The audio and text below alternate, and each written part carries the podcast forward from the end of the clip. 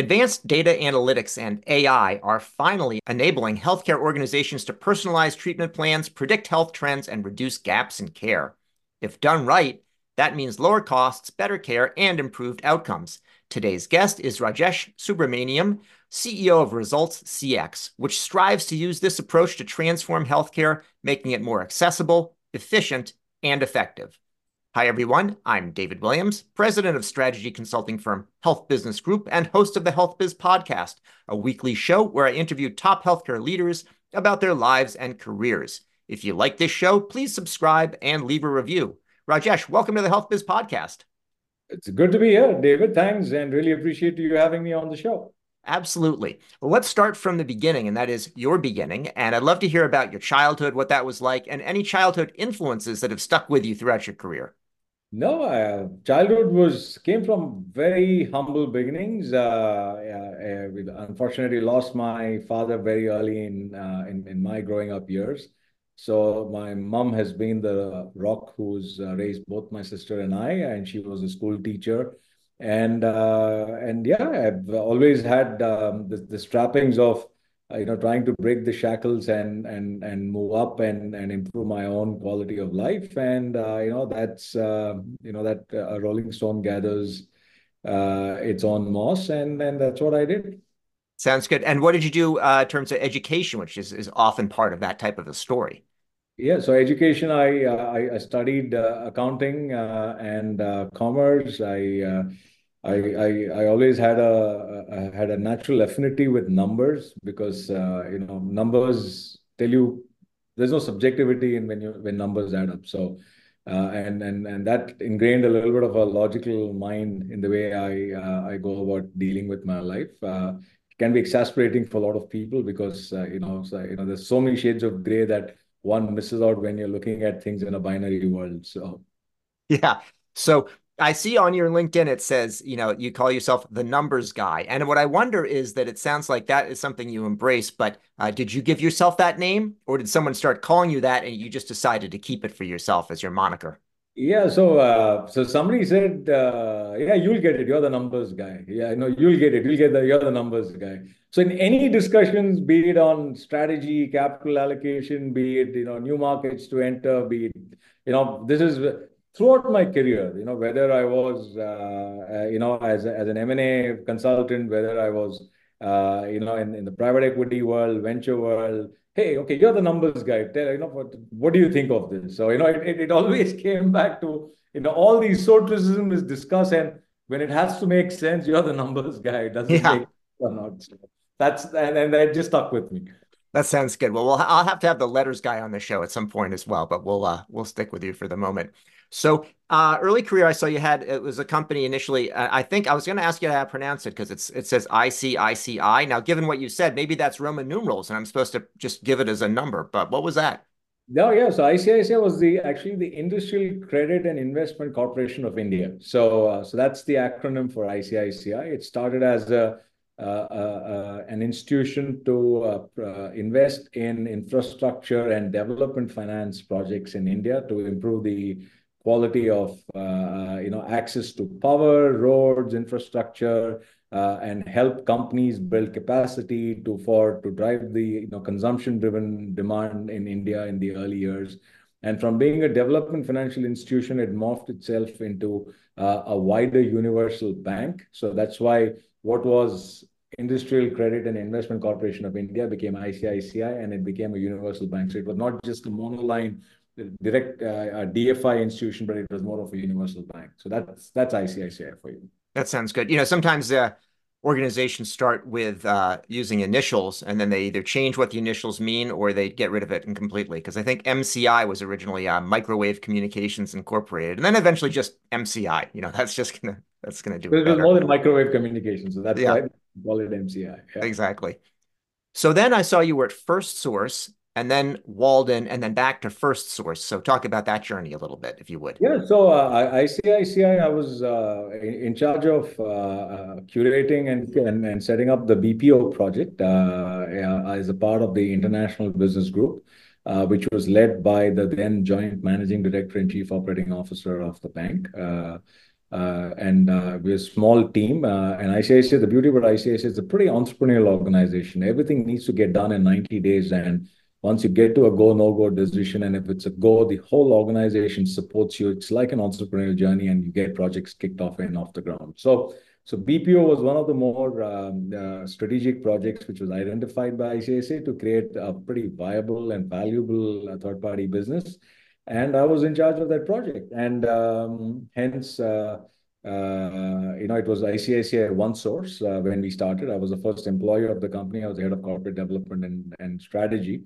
Uh, and the CEO and I, uh, you know, we we built it up to its IPO in 2007. And we created a company which was worth about a $1 billion in 2008. And uh, yeah, and uh, given ICICI had sold down its uh, stake, the right to use their name went away once their ownership threshold fell below 51%. So that's when we rechristened ourselves as First Firstsource.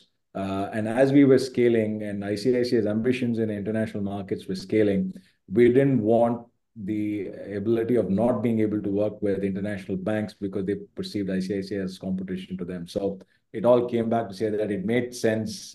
And co-terminus with our IPO, the branding of Firstsource took off uh, significantly. And and and that's how the name Firstsource was. So so I was a CFO when I left Firstsource. I believe that I'd played my journey of seeing a company right from a business plan uh, with some money in the bank uh, to go and create a business. And we did that. And then I wanted to get back into the venture world and use the experiences of how to build a company Uh, and and try and help the fledgling technology community in India at that point in time to get to the next level. So, and that's how I joined Walden. Uh, and and uh, Walden was actually among the earliest Silicon Valley VCs in India, along with Draper Fisher Jurvetson. And you know they've been in India for a while. And there were some common connects that connected us to the chairman. And we kept in touch for six months. He offered me the role of a general partner in the fund that they were investing in. I I took the role, became a VC, made some investments. And then first source got into deep trouble. Man, there was manage. I mean, uh, uh, the whole management team that had created the company had pretty much left. Uh, and the company It just got into a hole which it wasn't able to extricate itself out. There was a lot of noise at the board level, at the shareholder level, and at the operating level. So it was so then the other the the the early members of the board that remained in the organization got me back uh, to help turn around the business. And um, and it was a great challenge. As as, as, a venture capitalist, I was having fun. But I didn't enjoy the fact that I was putting the control of my destiny in someone else's hands. Yeah. I want control of my own destiny. Yeah. So I said, uh, maybe I'm not cut out for venture investing. And I came back to the operating world, uh, turned around a business whose market cap was $55 million. Is this next next thing that we're talking about now? No, I say Firstsource. So so turned around Firstsource from you know $55 million to when I left, it was close to about a $1 billion in market cap. Got bored. And that's when I set up next Nexting, which led to the next chapter of where I am right. Got it. And what is uh what is what is Nexting? Or what was next? Next thing is uh, is the art of predicting future outcomes with external stimuli. That's what Means. So if you look at the meaning of Nexting, that's what it means. So basically, the whole BPO industry was ripe for disruption. I had seen it up close. Uh, we knew that uh, the the level of digital interventions that one could bring in was almost like the difference between Back to the Future 1 and Back to the Future 2. So yeah. So we clearly saw that you know the the the art of uh, what can happen in industries that were digitally naive, which were pretty a lot of them. Uh, and that's why the thesis of Nexting was to create a next-generation uh, business process outsourcing uh, organization that goes into traditional businesses and enables a level of disruptions that drives superior outcomes while reducing cost to serve. Great. Okay. And then ResultsCX. So what's the reason to found the company? I understand you have like a personal drive and a vision, but what was the big unmet need in the market that caused you to go in that direction? Uh, absolutely. So I didn't found the company. Uh, the company has been in existence for more than 30 years, but we acquired the company because uh, we really liked the work they did and the impact they made for their customers and their customers' customers. So they were pretty big in healthcare, healthcare payer. Again, it's an industry which is relatively digitally naive compared to some of the other more digitally native industries like consumer tech or even financial services, if you put the regulatory envelope around that industry. And we fundamentally believe that uh, uh, the whole healthcare industry in America has got so many inefficiencies, be it on the provider side, be it on the payer side. Now, what happens is when there are two big 800-pound gorillas that are trying to solve their problem, which is the provider and the payer, people ignore and forget about the member. I mean, you know, if there's a patient at the end of it. The patient needs the care. The patient needs to figure out how are they going to go through the process because it's traumatic. I mean, when you're sick and you've gone through a process and you filed a claim, you need to get the claim paid. You need to put your copay out. Sometimes you can't meet the copay obligations. How do So there's a lot of trauma that goes in. So the focus we fundamentally believe was there was going to be a pivot to the member experience because the way uh, Obamacare was metamorphosing and the rules and regulations were changing, the focus and the balance of power between payer and provider was going to be moving more towards the member. And that's why Results CX, with the customer franchise they had and the impact they were making, was the right platform for us to enter and drive the change that we believe will will improve the experiences of the member. Uh, that's interesting. You know, healthcare, of course, is is different uh, in the sense uh, in a few ways. One is the third-party payments, which also makes that end you know user, customer, not necessarily the one that's Uh, making the payment. And there's also the kind of the paternalistic uh, view of of medicine where you've got the doctor and the and the patient. Uh, so I think it's a good insight to have. I think about other industries that are you know, what is what is like as bad as as healthcare? And there isn't much. But one one some I sometimes think about is like the utility industry. You know, they, we talk about people, the customer would be a a rate payer. You know, it's not a like a user of electricity. It's just someone who pays the bill. That's um, right. And and and why is it so? Because most of them have been seller's market. I mean, imagine, can you be without your electricity in the future? Eh, so you know you are you you are so it's a seller's market where and then regulations come and then smart metering comes in. Then there is a level of variability. Then there are new age players that come in that create the equivalent of Uh, MVNOs where they're able to trade power and buy capacity and they focus on customer experience. They're able to wean away from traditional utilities to new utilities. And that's the game which is happening. Never take customers for granted because there will be an inflection point either through an external stimuli, which could be regulatory stimuli, could be technology stimuli, which allows somebody to come and eat your lunch if you're not taking care of your customers. I think one of the things that happens as well is that a given person that's a patient, they're also a rate payer, and they're also someone who has a wonderful experience when they go to the Apple Store or somewhere else. So they know what it's like to be a consumer to be treated properly. Absolutely. Very well said. So what is this concept of CX? And how do you think about the challenges of supplying a proper CX in in today's environment? CX is customer experience. So you know, uh, that if you take a look at the evolution of CX, it started as call centers. And call centers were associated with telesales. The first initial wave was you know, acquiring. You know, you get uh, you, you get hit with 100 calls saying, "Do you want to buy a credit card? You want a mortgage? You want an insurance? You want a you know flight ticket?" And then the D&C regulations came in. And from there, the call centers went into you know, a customer service, basically using this channel so that people knew that they didn't have to use a post box to go and find ways of how they can you know uh, handle their grievances. So that it so it started as as a call center, which was more outbound, moved into inbound customer service. And then it moved into being a contact center, which is using multiple channels of interaction. So you know it's not just you're talking to someone, you're helping someone through messaging, through email, you're using web chat, you're using other low-cost channels to engage in a customer.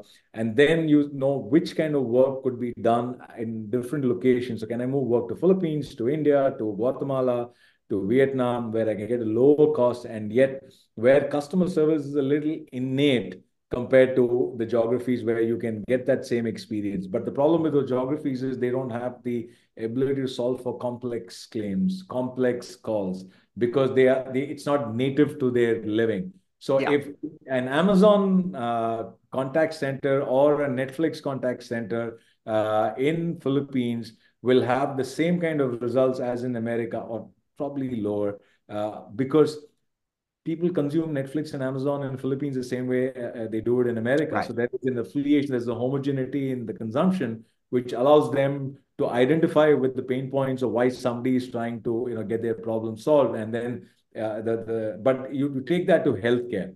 American healthcare is very different from what somebody is used to in Philippines yeah. or India. So that's why you have to figure out what is the right kind of business you put in with geographies to ensure you get the customer experience. And then hmm. moving the contact center to customer experience, which is where you're not looking at, at a way to for somebody to call in and solve them. You're trying to ensure that you can sell more into them. You can, you know, you you start looking at segmentation strategies. You know, I call customers in three buckets. You, you know, customer is a promoter because they love the brand. Uh, you know, they stay with the brand irrespective of what.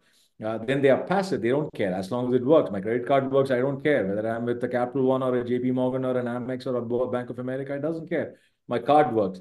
Or I'm I'm I'm a detractor. Whatever you do, I'm going to be unhappy. I'm you know I'm just that can I'm made that way. Yeah. So, so the question is, the customer experience looks to move people across buckets. So it, it looks to make the detractors passive, make the passive into promoters, and that cycle it comes in with using data insights using you know what makes somebody happy why is somebody coming in what is the problems i can solve using ai to predict what is the conversation going to be making sure the person that's solving the problem has all the tools in place so that somebody who comes in with a problem you solve it and they go out happy and they are happy with the brand somebody who comes in uh, not too happy becomes unhappier after the conversation the chances that the customer is going to lose that customer is very high. And that's yeah. You know, um, sometimes I get these uh, uh, surveys after having a customer experience interaction, and I I don't always want to fill them out because sometimes when I'm filling it out, I, I, I feel like that the individual on the other side may well have been trying and that they were not equipped with the right sort of a tool to be successful. So I don't want to evaluate them and said they did a bad job. Uh, is that fair of me? Yeah, no, I, I think that is one. Plus, e even a very well-trained agent, you know, the algorithms today, I mean, even I lose patience. If I have to answer 15 questions at the end of a conversation, I don't have time because my job is done. But if that 15 questions can be brought on to three questions, which gives the same outcome as 15 questions. Yeah. Can you imagine? And that's where the CX algorithm and AI comes in. That's where generative AI comes in, and that's how it accelerates the ability to enable a, a meaningful conversation with uh, someone. And when they close the conversation, they are able to drive the insights, which enables then the customer to then figure out targeted marketing strategies, product development strategies, which then drives the lifetime value of that unique customer. Got it. All right. Now, uh, now I'm actually starting to understand the answers to the next couple of questions I have. So one question is, I noticed that you emphasize shifting the focus away from operational excellence and to focus on powering business outcomes. So what does that mean in practice? Yeah, actually, it's they are they are they're two sides of the same coin, uh, David. I mean, operational excellence is a table stake. If you if you if you don't have a very strong operating set of parameters which can be measured day in and day out and day in and day out, you will struggle with driving outcomes. So, so they are not either or. It's the foundational element to be able to drive outcomes. Because if I don't have operational excellence, I don't have a baseline to understand what is the data that is going through my swim lanes that I can make sense of. So, so you need a very well-oiled machinery. Once that happens, you have the data insights to then say that what can I drive as outcomes which is going beyond the call of duty for which I'm engaged with my client. That's when you start moving away from from having conversations in the cafeteria to the boardroom because at that point in time you're saying i have insights into this customer this customer is likely to leave your network because these three things were not taken care of. You solve for these three things. You're going to ensure that this customer is going to stay with you when the next enrollment cycle happens, when the next uh, you know renewal cycle happens on the credit card, whatever happens in the next, they're not going to refi their mortgage. They're going to stay with you if you offer the rate, whatever it is. So driving that outcome and predicting the outcomes ensure in higher lifetime value and higher retention and, and today you have the tools to do that without increasing the cost for the customer.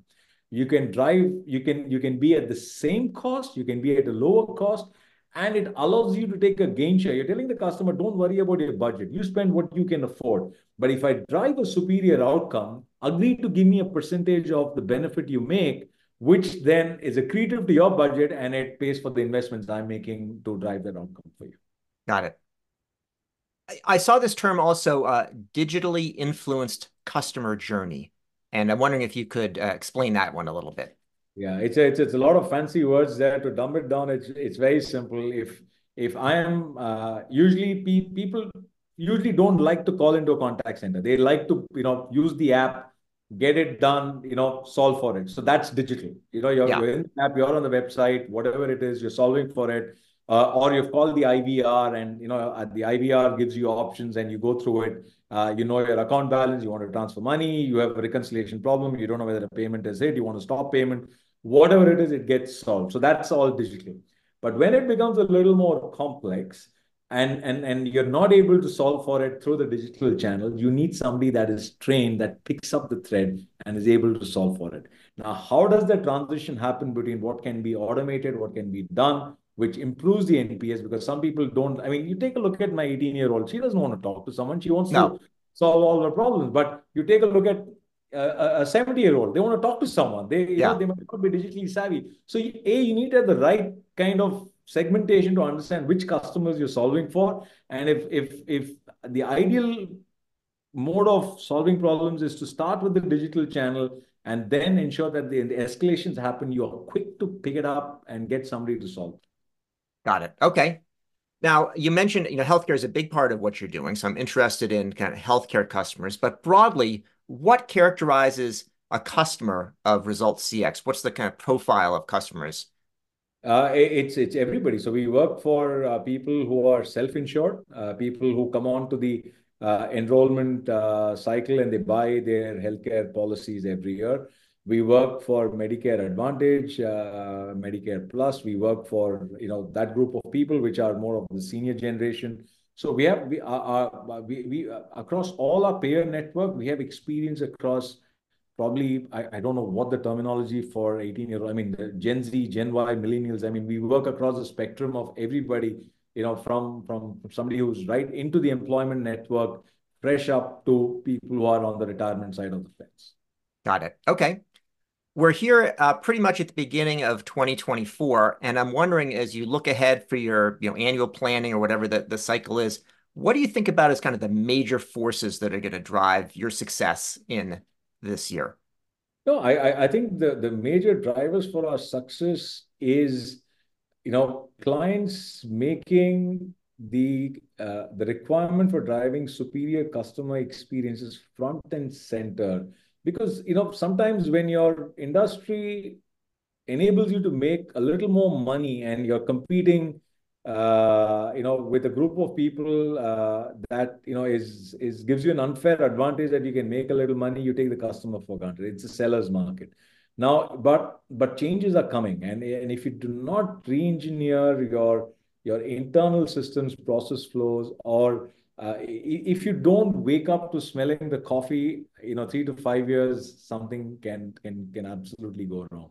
So, and it is people like us who keep giving ideas. What is the art of the possible? What should you be doing? So we we are in certain industry verticals, we are nibbling, nibbling, nibbling. In some industry verticals, it's gone straight to the boardroom. It's being driven as a charter and it's moving down. So there's a different cadence in different business. Businesses which are highly competitive, you will see the adoption very high. And in businesses where it is still, you know, the, the, there is a differential return on investment for the same dollar for the same effort. It's it's those conversations are lesser. But I I think the the key to success is ensuring that you know we keep at it so that we become consultants for our customers and we're not just service providers.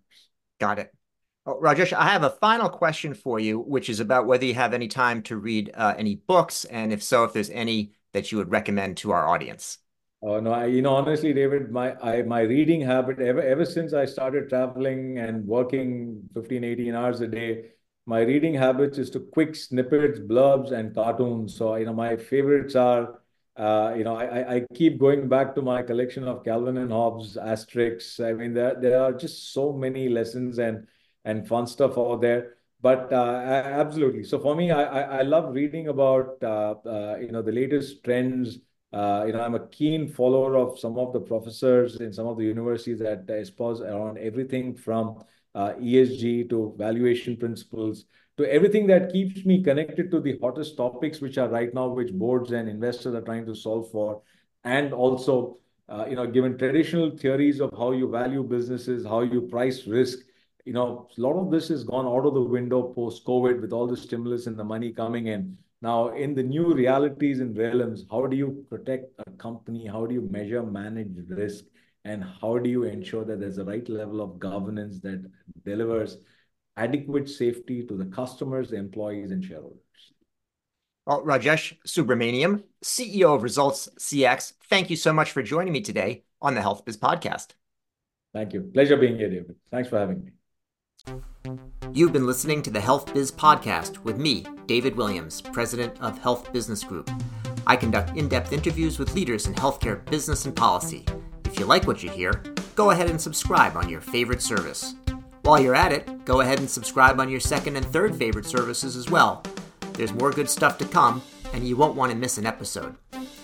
If your organization is seeking strategy consulting services in healthcare, check out our website, healthbusinessgroup.com.